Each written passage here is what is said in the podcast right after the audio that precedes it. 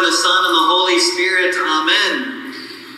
This is the Sunday in between the Feast of the Ascension and the Feast of, Pentecost. And on this Sunday, uh, we celebrate the commemoration of the fathers of the, the First Ecumenical Council in Nicaea.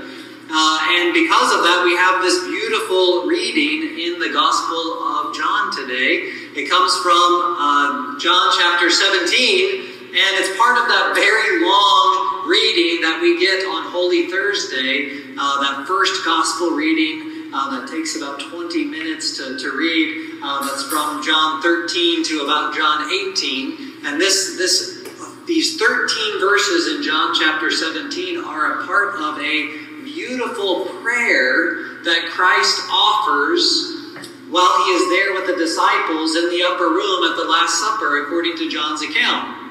And right before he prays this, in those, those chapters leading up to this prayer, John 13 or so, the very end of his discourse to the apostles, he tells them, In the world you have tribulation.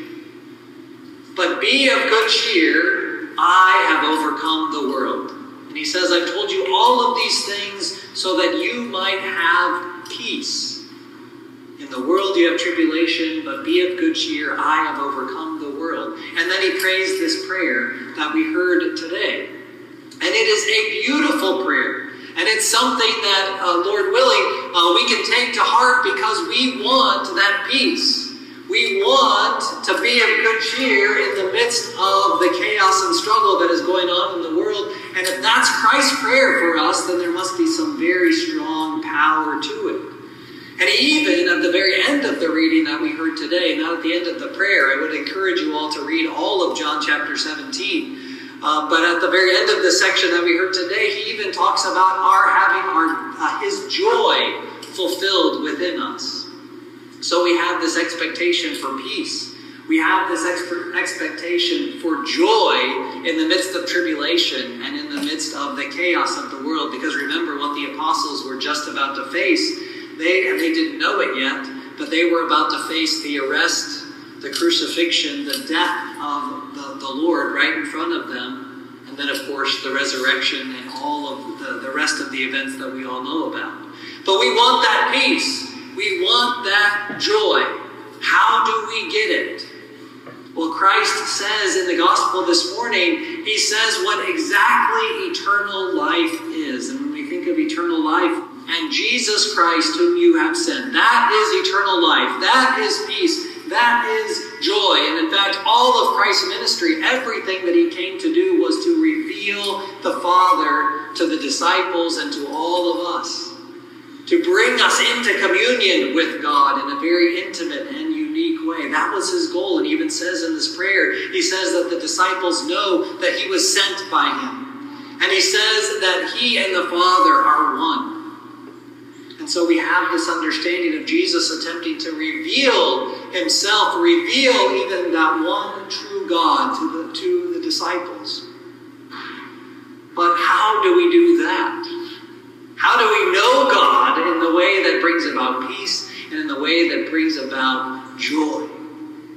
Well, I think a lot of times, at least for me, oftentimes when I think about knowing God, I often want to insert a, a, a word there know about God.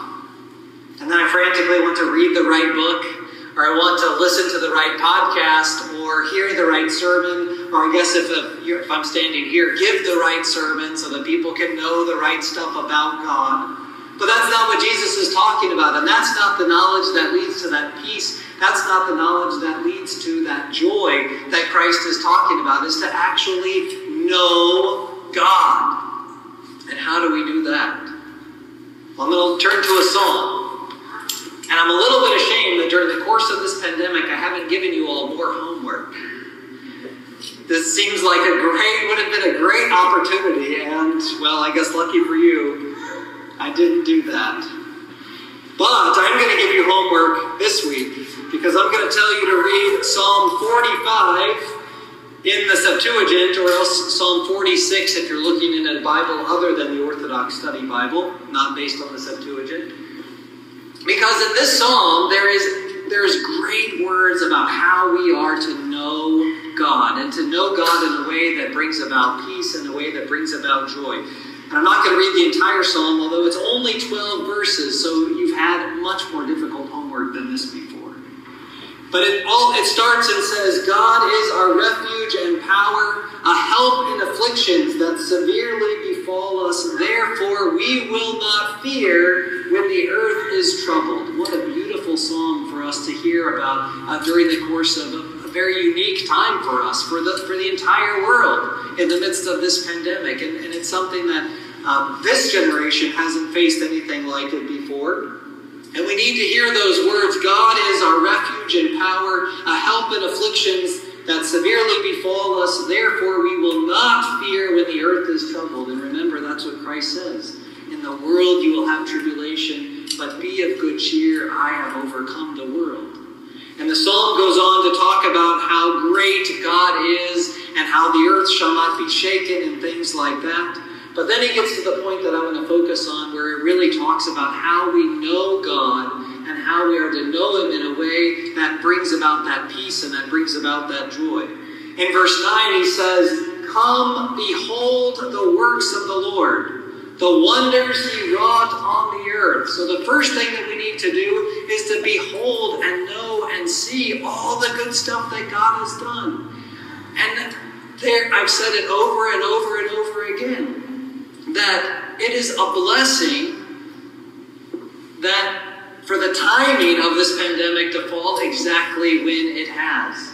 Because over the course of the three months that we have been facing all of this, we have basically had a summary of the work of God.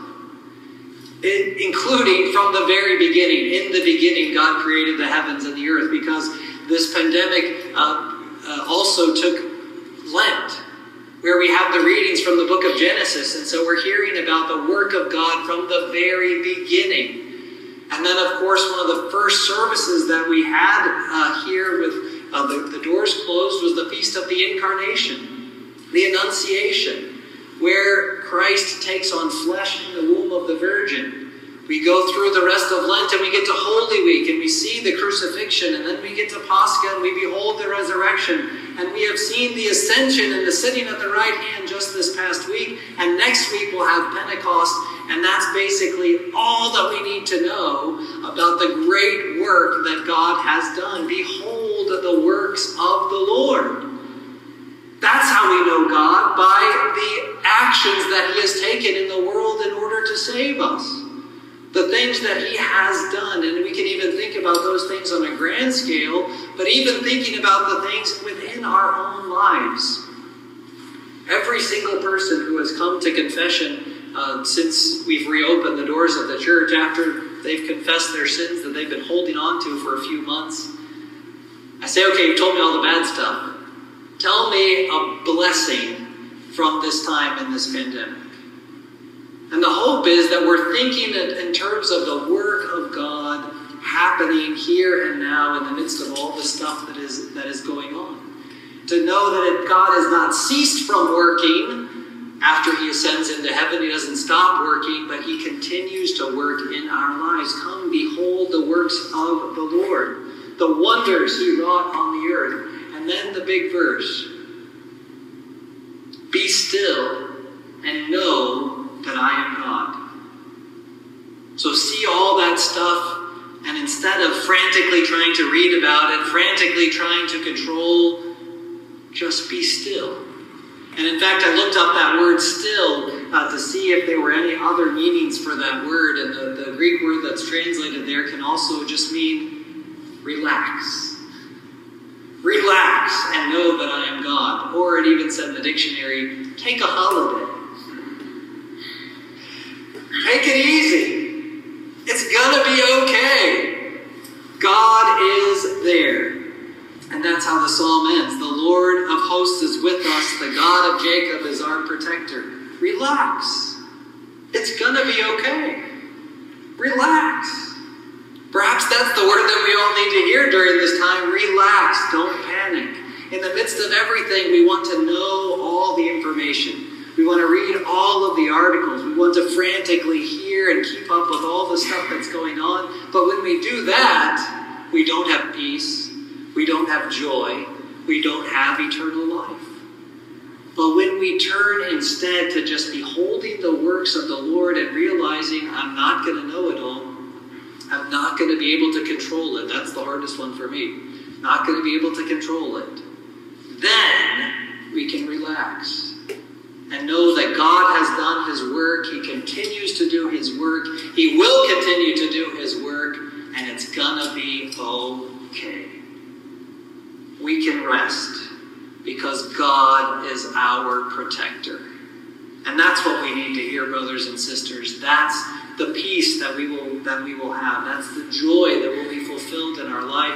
That's the eternal life that we will experience when we just see the work of God and be still and recognize his presence at each and every moment, each and every encounter with each and every person in our life.